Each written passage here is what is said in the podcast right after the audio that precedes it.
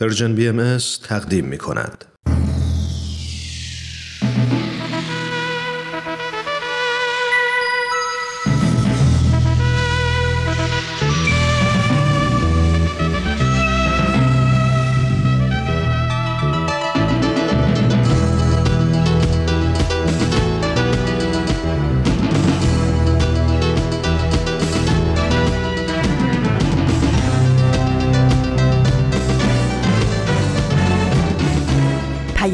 دوست، برنامه‌ای برای تفاهم و پیوند دلها.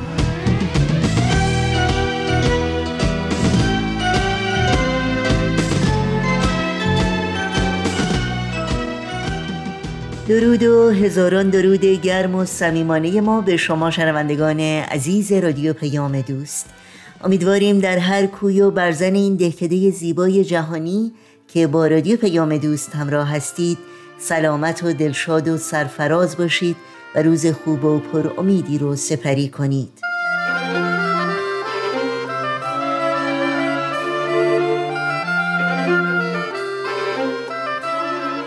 نوشین هستم و همراه با همکارانم میزبان پیام دوست امروز.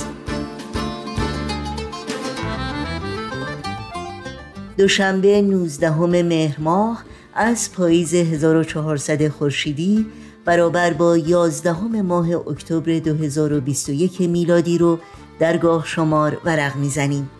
در این پیام دوست برنامه‌های این روزها به یاد تو، سربلندی ایران و اکسیر معرفت رو تقدیم می‌کنیم که امیدواریم از همراهی با این بخش‌ها لذت ببرید. نظرها و پیشنهادها و پرسشها و انتقادهای خودتون رو هم در مورد برنامه ها مطرح کنید و از این راه ما رو در تهیه برنامه های دلخواهتون یاری بدید. برای تماس با ما ایمیل آدرس ما هست اینفو ات پرژن بی ام اس دات اورگ. شماره تلفن ما صفر صفر یک هفتصد و سه ششصد و هفتاد و یک هشتاد و هشت هشتاد و هشت و شماره ما در واتساپ هست صفر صفر یک دویست و چهل پانصد و شصت بیست و چهار چهارده. و برای اطلاعات کامل راه‌های تماس با ما، اطلاعات برنامه‌های رادیو پیام دوست، پادکست برنامه‌ها و همینطور اطلاعات برنامه‌های دیداری سرویس رسانه فارسی بهایی، از شما دعوت می‌کنیم به صفحه وبسایت ما پرژن بهایی میدیا دات اورگ مراجعه بکنید و این اطلاعات رو جستجو کنید.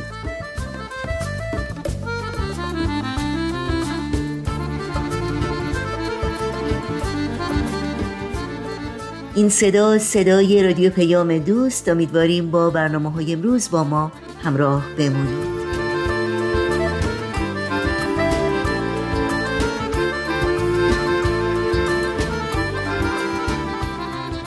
و ما امروز در برنامه کوتاه این روزها به یاد تو بار دیگر با مناجاتی از حضرت عبدالبها یادی می کنیم از رفتگان و برای ارتقاء ارواحشون در عوالم الهی دعا می کنیم، به خصوص اونهایی که در شرایط کنونی به دور از خانه و خانواده و دوستان و عزیزانشون دار فانی رو ودا گفتند و همچنین برای بازماندگانشون رجای صبر و بردباری داریم، به خصوص آنهایی که در این روزها حتی از حضور در مراسم خاکسپاری عزیزانشون محروم شدند. روزهایی که این بیان بیت العدل اعظم در پیام رضوان دو هزار و بیست میلادی رو برای بسیاری از ما تداعی میکنه. در هر صبحگاه مسلم به نظر میرسد که تا قبل از غروب آفتاب رنج و درد بیشتری در پیش خواهد بود. امیدان که وعده تجدید دیدار در جهان جاودان تسلی بخشد. یاد شما در این روزها و در همه روزها زنده و پایدار. والله ای خداوند بیمانند، این یار عزیز را بپرور و تارکش را سر عتاق زینت و زیور بخش. دهیم جهانبانی جهان جاودانی ده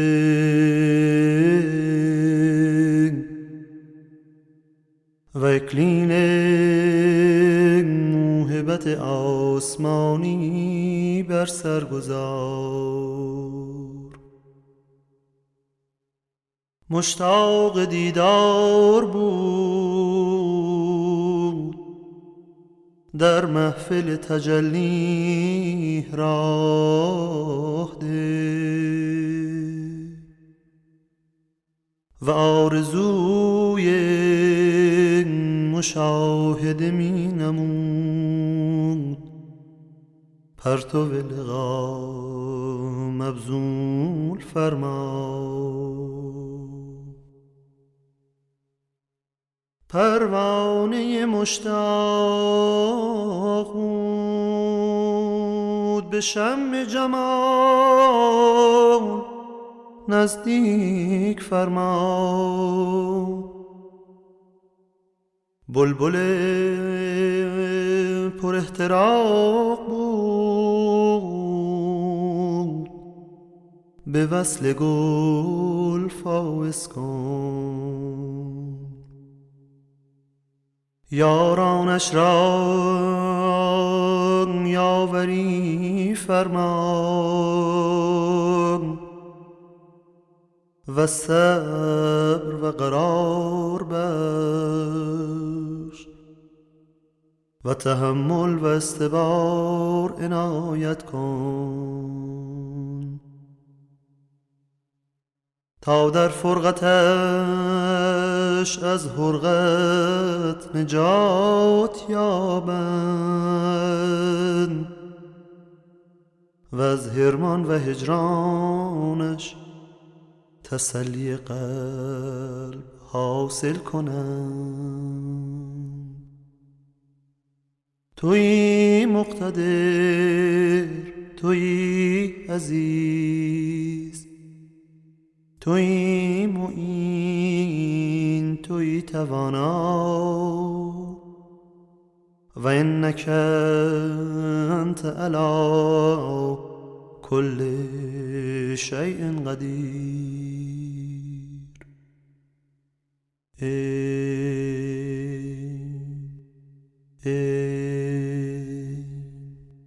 شنوندگان خوب رادیو پیام دوست هستید. در ادامه برنامه‌های امروز با بخش دیگری از مجموعه سربلندی ایران همراه خواهیم شد.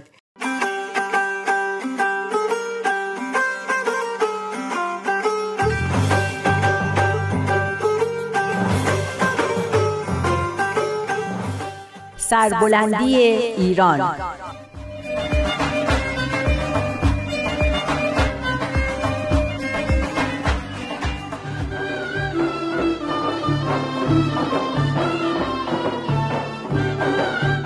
تهیه کننده و کارگردان امیر یزدانی.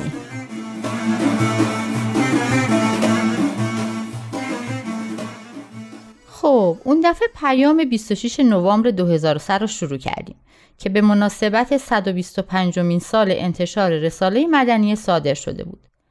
اول بریم سر این که رساله مدنیه درباره چی بود؟ درباره مدرنیته یا همون تجدد؟ درسته. البته موضوع کلیش اینه که راه حل مسائل ایران چیه و ایران چطور میتونه در مسیر ترقی و پیشرفت حرکت کنه که میشه گفت راهش همین تجدده. مشخصات تجددم توش بود که من برای خودم یادداشت کردم. حکومت مردم سالاری، حاکمیت قانون، تعلیم و تربیت عمومی، رعایت حقوق بشر، پیشرفت اقتصادی، همزیستی و بردباری بین اهل ادیان، ترویج علوم و فنون و صنایع مفید و تامین رفاه اجتماعی. آفرین، کارت درسته. افسوس اینو میخورم که اینا رو صد و پنجاه سال پیش گفتن، در حالی که هنوزم تو کشور ما کسی اونطور که باید به قانون اهمیت نمیده. اقتصادو میگن هر کسی که عین ما فکر نمیکنه کافره. حقوق بشر و مردم سالاری و علوم انسانی و این چیزا هم توطئه غربیاست. حضرت عبدالبها هم میدونستن که چه اعتراضاتی ممکنه نسبت به تجدد وجود داشته باشه و از خواننده میخوان که به نظر انصاف نگاه کنه و ببینه استفاده از علوم و فنون غرب چقدر میتونه برای ایران مفید باشه. به نظر من آدم باید هر چیز خوب و مفیدی رو بگیره، حالا از هر کسی و هر جایی که میخواد باشه، چه فرقی میکنه؟ دقیقاً.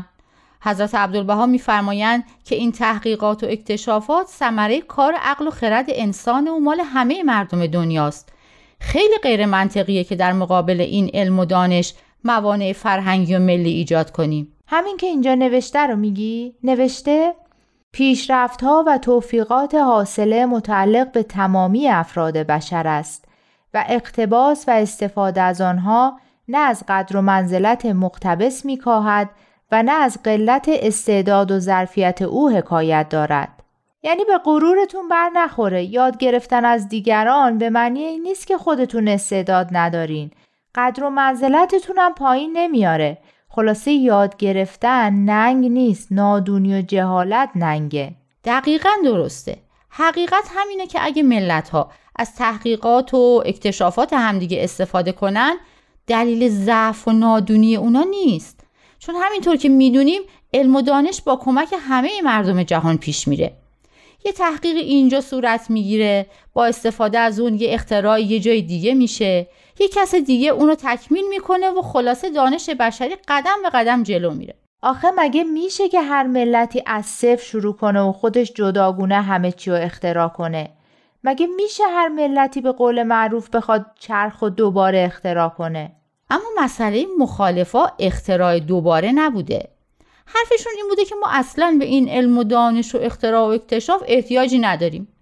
این ملت هزار سال اینطوری زندگی کرده، اونو به حال خودش بذارین تا هزار سال دیگه هم همینطوری ادامه بده. یه سریالی بود که بر اساس زندگی محمد قریب ساخته بودن. خیلی وقت پیش تلویزیون نشون میداد. دیدی؟ نشون میداد که روحانیون چقدر در مقابل ساخت مدارس مدرن و تعلیم علوم جدید مقاومت میکردن و میگفتن اینا کار بابیاست. یه خوردم راست میگفتن، چون بهائی‌ها هر جا که بودن یکی از اولین کارهایی که میکردن ساختن مدرسه برای بچه‌ها بوده، به خصوص برای دخترها. علتش هم توصیه‌ها و سفارش‌های آثار بهایی در مورد تعلیم و تربیته. بدبختی اینه که فقط روحانیون نبودن که در مقابل مدارس مدرن و تجدد مقاومت میکردن. یه عده از روشنفکرا هم بعدن به کمکشون اومدن که این کارا غرب زدگیه. غرب زدگی که اصلاً قضیهش فرق میکنه.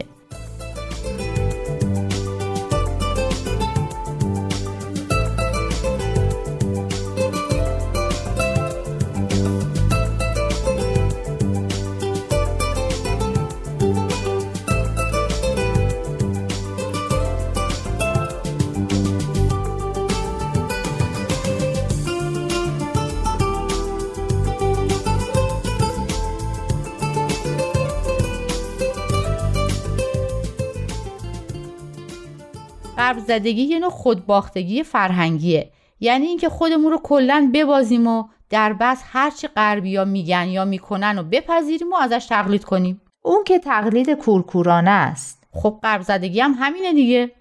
اما حضرت عبدالبها همونطور که در این پیام هم اومده از اقتباس حرف میزنن، نه از تقلید. نمیفرمایند که از همه چیز غرب تقلید کنید. اصلاً ماده‌گرایی افراطی تمدن غرب رو هم نمیپسندن. اما میگن از همه دستاوردهای خوب و مفیدشون، از علم و اکتشافات و همه اونچه که ثمره عقل و دانش استفاده کنیم. این که گفتی کجا نوشته؟ ها ایناهاش اینجاست. نوشته حضرت عبدالبها خاطر نشان ساخت که منظور مبارکش تقلید کورکورانه از تمدن مغرب زمین نبوده و نیست. بالعکس آن بدر لامع با بیانی قاطع جوامع اروپا را مستغرق در بحر نفس و هوا و گرفتار در دام بینشی ماده‌گرا خواند و انذار فرمود که این بینش سرانجامی جز ناکامی و ثمری جز نافرجامی از پی نداشته و نخواهد داشت. درسته، منم موافقم که انسان به اخلاقیات هم احتیاج داره. خسته شدیم بس که تو اخبار از فساد این یا اون سیاستمدار و آدم مشهور گفتن. طوریه که آدم احساس میکنه دیگه به هیچ کس نمیتونه اعتماد کنه. خیلی خطرناکه که این همه قدرت علمی و فنی تو دست کسایی قرار بگیره که صلاحیت اخلاقی ندارن. درسته، اما سوال اینه که اخلاق از کجا میاد؟ یه پاراگراف اینجا هست، بذار با هم بخونیم، خیلی مهمه. نوشته: توجه خوانندگان را به آن قوای روحانی که باید بینش انسان را هدایت و دلالت کند معطوف ساخت. صبر کن، بذار همینو بفهمم. قوای روحانی که باید بینش انسان را هدایت و دلالت کند. اجازه بده فکر کنم بقیه پاراگراف خودش موضوع رو روشن‌تر کنه. خب بخون. حضرتش با بیانی دقیق به نقد عقاید واهیه‌ای درباره سرشت انسان که در سایر بلاد ثمری جز خسران به بار نیاورده بود پرداخت. با اشاره به اینکه بعضی نفوس چنان گمان کنند که ناموس طبیعی انسان مانع ارتکاب اعمال قبیحه و ضابط کمالات معنویه و سوریه است. متذکر گردید که در حقیقت ارتفاع مقام و ترقی هر نفسی منوط به تعلیم و تربیت است. من که نفهمیدم، گفتم که همه چی رو باید برای من توضیح بدی. صحبت از اینه که حضرت عبدالبها بعضی از افکار بی اساس و نادرستی رو که درباره ذات انسان وجود داره نقد کردن. افکاری که تو خیلی از کشورها نتیجه جز ضرر و خرابی نداشته. چه افکار نادرستی؟ یکیش این که انسان به طور طبیعی به کمالات و فضائل انسانی و روحانی گرایش داره و مرتکب خطا و اعمال زشت نمیشه. پس این همه جرم و جنایت و خطا و گناه و کی مرتکب میشه؟ اینا میگن اینا نتیجه محیطه. اگه بچه رو به حالت طبیعی خودش رها کنی و محیط مناسبی براش فراهم کنی که اون رو به قول تو به جرم و جنایت و خطا و گناه نکشونه، خود به خود آدم خوبی میشه. اما از هر پدر مادری که تجربه بچه بزرگ کردن داشته باشه بپرسی، میگه قضیه برعکسه. کارهای خوب رو باید به بچه یاد بدی، اما خودخواهی و حسودی و این چیزا رو خودش بلده. هر آدمی به نظر من در جایی قرار گرفته که یه طرفش کوه و یه طرفش دره. باید کمکش کنی که بالا بره، وگرنه به طور طبیعی راه ساده تر رو انتخاب میکنه و به طرف دره میره. بنابراین هدایت و تربیت میخواد. یعنی کسی هم هست که منکر تربیت باشه؟ همه اون کسایی که میگن انسان احتیاج به دین نداره و خودش از راه عقل و منطق میفهمه که باید به اخلاقیات پایبند باشه، یه جورایی منکر تعلیم و تربیتن. چه ربطی داره؟ ببین، صحبت فقط از یه بچه یا یه آدم نیست، صحبت از کل بشریت هم هست.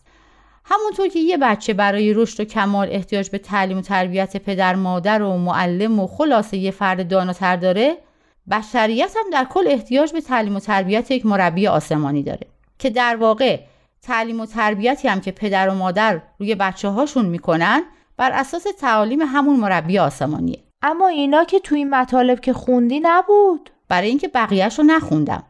تا اینجا خوندیم که متذکر گردید که در حقیقت ارتفاع مقام و ترقی هر نفسی منوط به تعلیم و تربیت است. خب حالا دنبالش. و بدین منوال تعلیم و تربیت را به عنوان قانونی ضروری برای ترقی بشر و پیشرفت جامعه لازم شمرد. یعنی بشر بدون دین نمیتونه پیشرفت و ترقی کنه؟ درسته، دقیقاً. حالا دفعه بعد بیشتر دربارش حرف میزنیم.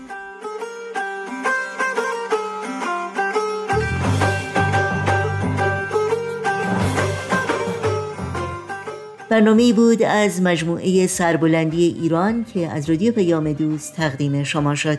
توجه داشته باشید که برنامه‌های رادیو پیام دوست و همینطور برنامه‌های دیداری سرویس رسانه فارسی بهایی در شبکه‌های اجتماعی فیسبوک، یوتیوب، ساوندکلاود، اینستاگرام و تلگرام زیر اسم پرژن بی ام اس در دسترس شماست و آدرس تماس با ما در پیام رسان تلگرام هست ات پرژن بی ام اس کانتکت. امیدواریم با برنامه‌های رادیو پیام دوست در شبکه‌های اجتماعی همراهی کنید، مشترک رسانه ما باشید و اگر این برنامه‌ها رو پسندیدید به اونها امتیاز بدید و با دیگران هم به اشتراک بگذارید. با قطعه موسیقی با رادیو پیام دوست همراه بمونید. باز تو از کوچه ما گذشتی، باز کمی دور این خانه گشتی، تا هوا ناگهان تازه تر شد. دنیا از قدم های تو با خبر شد. من که سرخورده و خسته بودم، در این خامه آهسته بودم، شبم با تو رنگ سر شد. شعر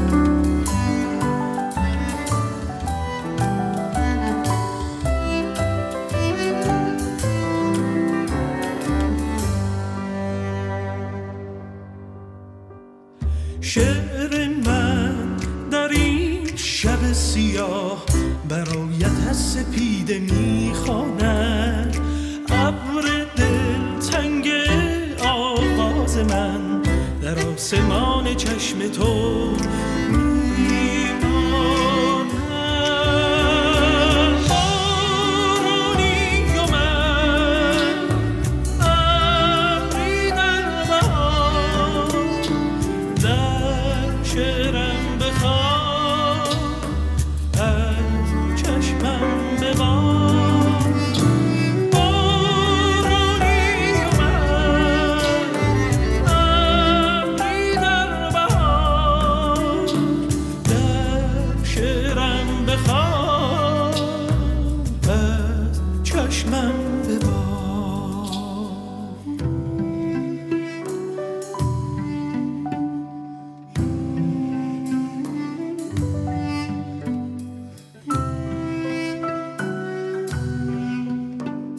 شنوندگان عزیز، برای دریافت خبرنامه سرویس رسانه فارسی بهایی از شما دعوت می‌کنم به صفحه تارنمای ما پرژن بهایی میدیا دات اورگ سری بزنید و در انتهای صفحه نخست این وبسایت در قسمت ثبت نام در خبرنامه ایمیل آدرس خودتون رو وارد بکنید تا اول هر ماه در جریان تازه‌ترین برنامه‌های دیداری و شنیداری و مقالات منتشر شده قرار بگیرید.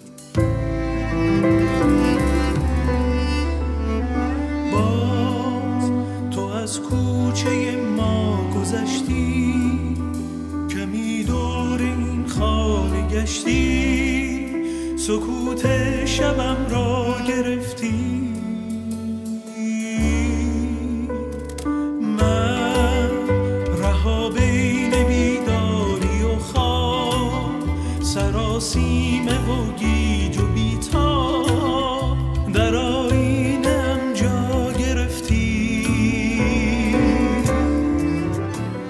اکسیر معرفت برنامه‌ای است که در این بخش از پیام دوست امروز با هم میشنویم. اکسیر معرفت.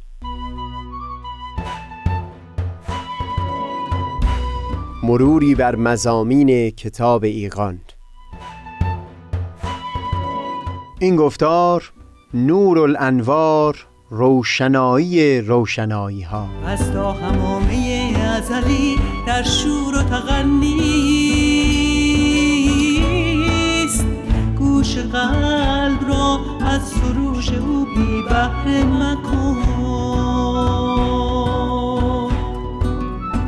از تا همامه ازلی در شور و تغنیست. گوش قلب را از سروش او بی بهره مکن، گوش قلب را از سروش او بی بهره مکن.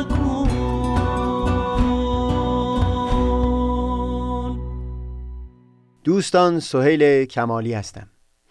در چندین جای کتاب ایقان در توصیف درد و رنجی که بر پیامبران الهی رفته و هم به خصوص در توصیف بلاهایی که بر وجود حضرت باب و پیروان ایشون تحمیل شده بود، مضمون‌های شبیه به این عبارت در همین کتاب رو بیان فرمودند که کسانی را که به قول ایشان ایمان محقق می شود نسبت به کفر می دهند.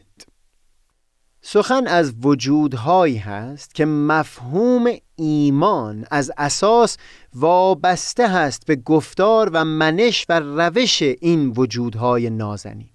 برای توضیح این مفهوم در حق پیامبران الهی در کتاب ایقان از تعبیرهای گوناگونی استفاده بردند.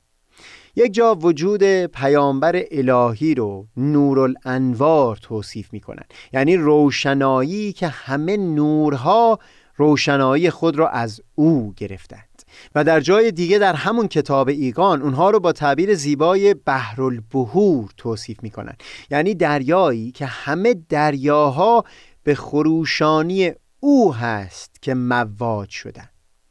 در همه اینها تأکید بر یک معنی بسیار بلند و زیبا هست: توصیف پیامبر الهی به عنوان یک جوهری و یک حقیقتی که اوست که بقیه خوبی ها رو تعریف میکنه و نه برعکس.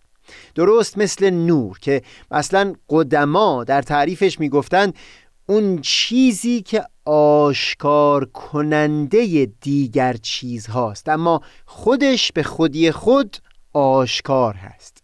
ظاهرا لنفسهی مظهرا لغیره. در یک اثری حضرت عبدالبها، فرزند و مبین آثار حضرت بهاءالله، در پاسخ به سؤال یک فردی بیان می کنند که شیعی همچون ماه چون نورش رو از قرص خورشید دریافت می کنه میشه تاریکی اون رو تصور کرد، فقط کافی است که مانعی بین اون و خورشید حائل بشه. حتی درباره خورشید هم فرمودند که چون حقیقت وجودش غیر از نور هست، باز میشه حالتی رو تصور نمود که نور از اون جدا بشه. بنابراین تاریکی برای خورشید هم قابل تصور هست و محال منطقی نیست. اما در این میان تنها یک چیز هست که تاریکی نمیتوان برای او تصور کرد: خود نور. چرا که روشنایی همه وجود او هست و انفکاک و جدایی از خود وجودش حتی در ذهن ما هم قابل تصور نیست. همین هست که حضرت بهاءالله در چندین و چند اثر این مضمون رو تکرار می‌کنند درباره نور ظهور الهی، که این نوری هست که تاریکی از پی اون نیست، چرا که از اساس معنا و مفهوم روشنایی و تاریکی بر اساس خود همین نور هست که تعریف میشه.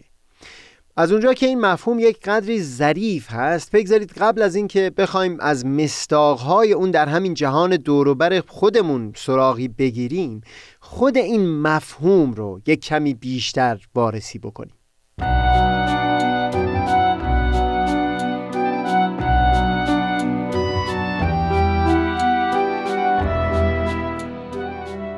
شاید یکی از زیباترین بخش‌ها در متون وحیانی در سرتاسر تاریخ بخش‌های آغازین قصیده عز ورقائیه باشه که در دوران مهاجرت حضرت بهاءالله به کوههای سلیمانیه عراق از قلم اون حضرت نازل شده. این قصیده حدوداً شش یا هفت سال قبل از کتاب ایقان نوشته شد. در همون آغاز صاحب قصیده چشمش به معشوقی افتاده که با آمدن او همه خورشیدهای جهان هستی خجل و شرمسار گردیدند. تو گویی روشنایی خورشید همه از اثر پرتویی از زیبایی رخسار اوست که بر عالم تابان گردیده. در وصف موی آن معشوق نمیتوان سخن از خوشبویی گفت. بوی خوش یعنی آن بویی که شباهتی با بوی گیسوی او دارد. در ستایش رخسار او نمیتوان از زیبایی حرفی زد.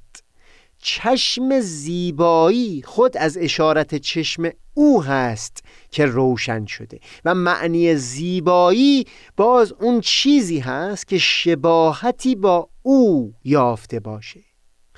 شاید در ادبیات فارسی نزدیکترین بیت به این چند بیت آغازین قصیده ورقائیه تک بیت جانانه سعدی شیرین سخن باشه که گفت: به زیورها بیارایند وقتی خوب رویان را، تو سیمین تن چنان خوبی که زیورها بیارایی. ببینید سطح این سخن چقدر بلند هست. نه چنینه که زیورها سبب آراستن تو معشوق دوست داشتنی باشه، نه، تو سیمین تن چنان خوبی که زیورها بیارایی. حرف در اینجا سخن از اون معشوقی هست که زیبایی رو او تعریف میکنه. هرچه شبیه به او باشه همون مصداق زیبایی میشه، نه اینکه گیسوی او مشک بو باشه. نه، مشک رو اگر میگیم خوشبو هست به این خاطر است که بوی اون شباهتی با بوی موی اون یار داره. این به کلی یک سطح بسیار بسیار والاتری از معرفت و یا عشق هست در مقایسه با اون چیز که بسیاری از ما در زندگیمون تجربه کردیم.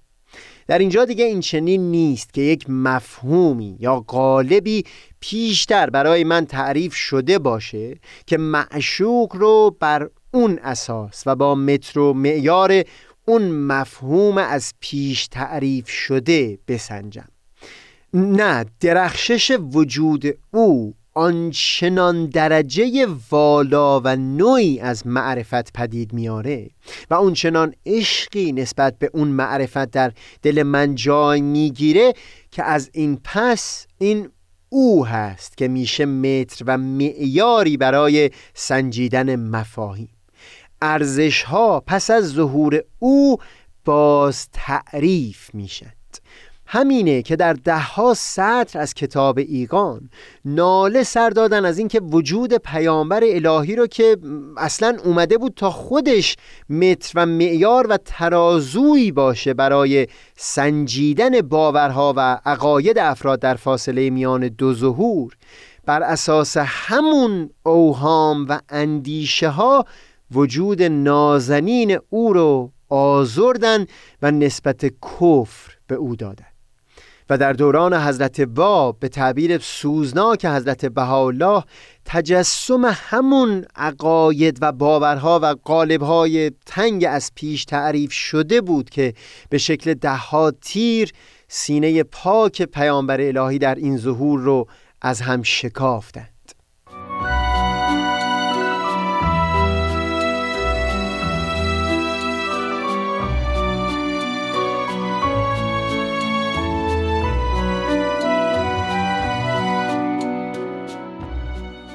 کسانی را که به قول ایشان ایمان محقق می شود نسبت به کفر می دهند.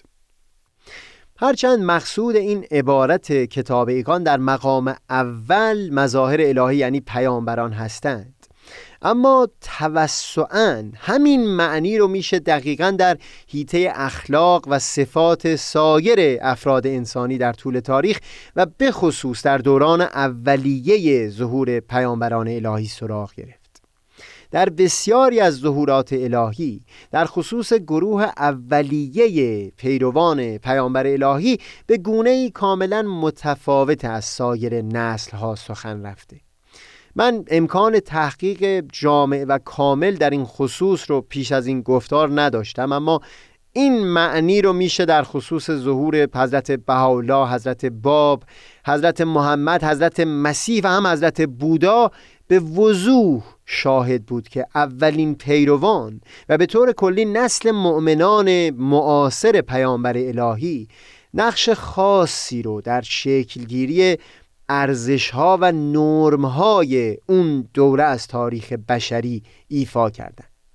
عنوان‌هایی مثل حواریون حضرت مسیح، حروف حی در ظهور حضرت باب و یا سلف صالح در خصوص صحابه حضرت محمد به گوش همه ما آشنا هستند. یکی مثل امام محمد غزالی، عالم مشهور جهان اسلام، وقتی در مقایسه با صحابه پیامبر صحبت از نسل دوم مسلمین به میون اومد، حرفش این بود که ایشان مردانند و ما مردانیم، و منظورش این بود که اون امتیازی که برای نسل اول مؤمنین قائل می شده رو برای بقیه نسل‌ها نمیتونسته قائل بشه.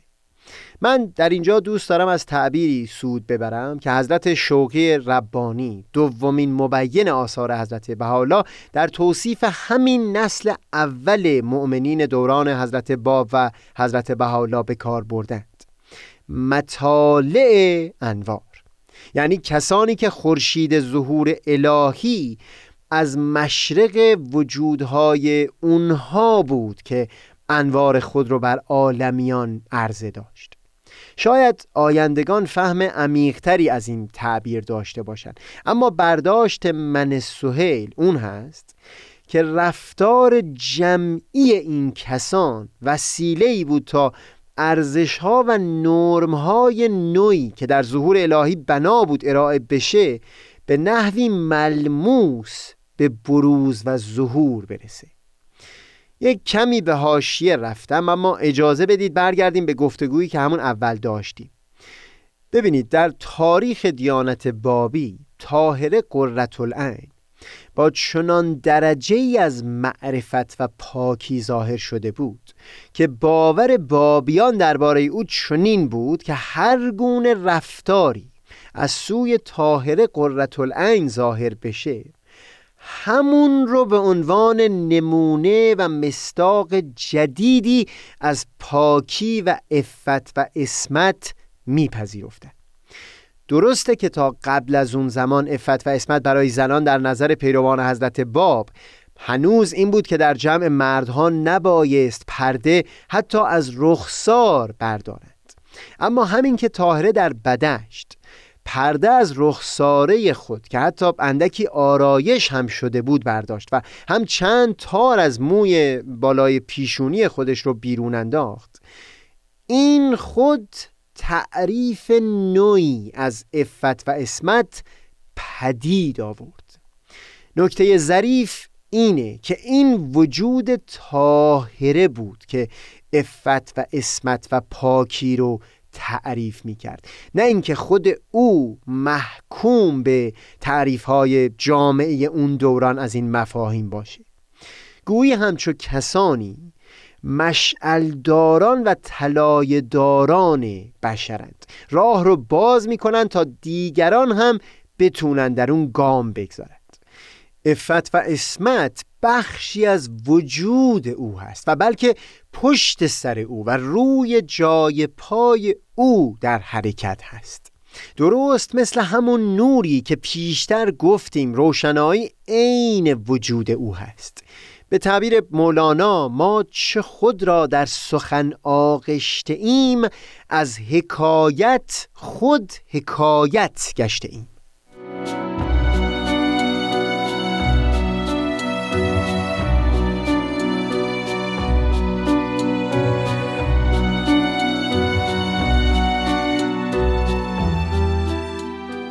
تا اینجای گفتگومون این بینش مورد وارسی قرار گرفت که در یک سطح ممکنه یک فردی رو به اون درجه‌ای از معرفت پذیرفته باشند که خود او به عنوان ملاک و میزان باز تعریف ارزش‌ها پذیرفته میشه. در بخش اول این صحبت شاهد این بودیم که این معنی در اصل در حق پیامبران الهی صادق هست که خودش میزان هست و نه موزون، چرا که ظهور پیامبر الهی متر و معیاری برای سنجیدن ارزش‌های انسانی و تراز کردن اونها برای دوره بعدی زندگانی بشر به دست میده. بعدتر سراغی گرفتیم از حضور شبه همین معنی در وجود مؤمنین در دوران معاصر ظهور پیامبر الهی، یعنی این حقیقت که به واقع رفتارها و حالات این کسان خود کمکی کرد به نمودار کردن همون باز تعریف ها از ارزش های انسانی. مثال عالی اون طاهره قرةالعین بود. فضیلت عفت و عصمت در همه ادیان شناخته شده مورد ستایش بوده و هرگز در خود این اصل بحثی نبوده، منتها این که در هر زمان و هر روزگار این فضیلت چطور در جامعه انسانی بروز و ظهور پیدا بکنه این کاملا زمانمند هست و در بستر تاریخ تغییر کرده. در دوران این ظهور جدید نمودار شدن فضیلت عفت و عصمت چنین بود که نهاد ازدواج رو به عنوان سنگ بنای جامعه معرفی کردند و لذا روابط جنسی بیرون از چارچوب ازدواج رو مخل دونستند برای سلامت روان فرد و جامعه. جایگاه زنان رو به جایگاه برابر با مردان ارتقا دادند و همین خودش تغییراتی در نهاد ازدواج پدید می آورد، از جمله اینکه در هر زمان تنها یک همسر می توان اختیار کرد و همین که حق طلاق به هر دو سر رابطه داده شده تا مبادا ستمی بر زنان روا داشته بشه. از این ناحیه همچنین در خصوص پوشش هرچند توصیه اکید کردند که جانب اعتدال مراعات بشه، اما اصل بر این گذاشته شد که آدمیان در این عصر بلوغ عالم انسانی به اون درجه از هوشیاری رسیدند که بتونن آگاهانه و از سر اختیار همچون مسائلی رو خود انتخاب بکنن. تقریبا تمامی این باز تعریف ها که بعدها در کتاب الهی نوشته شد در زندگی طاهره قرةالعین به نحوی ملموس پیش چشم همه نمودار شده بود، با وجود اون که جو روزگار او به گونه‌ای بود که این باز تعریف در استکاکی شدید با ارزش‌های تثبیت شده جامعه او قرار داشت، اما ترکیب نیکویی که او از ده ها صفت و فضیلت ها در خود پدید آورده بود، از معرفت و دانایی وسیع گرفته تا شجاعت و مهربانی و پرشور و شوق بودن، این همه سبب شد تا با وجود دشواری ها نمونه طاهره مورد پذیرش قرار بگیره و رفتار او الگویی برای باز تعریف ارزش ها باشه. پرواضحه که کپی برداشتن عینی از رفتارهای افراد بزرگی همچون طاهره در این روزگار زمان پریشی به حساب میاد، منتها اون گونه‌ای که او تونست فضیلت‌های بسیاری رو در خود به هم بیامیزه تا بتونه این چنین طلایه‌دار تغییر در ارزش‌های جامعه دوران خودش بشه، این میتونه در همین روزگار برای همه ما هم الگوی عالی به دست بده. منم آفتاب بینش و دریای دانش، منم آفتاب بینش و دریای دانش،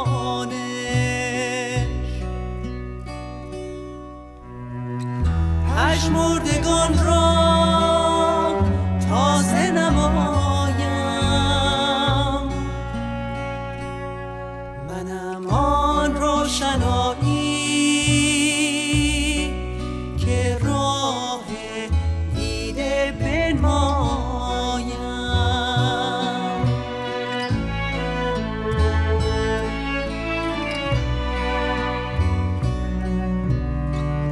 و منم دست بیاد هر بستگان را بگشایم و پرواز بیاموزم.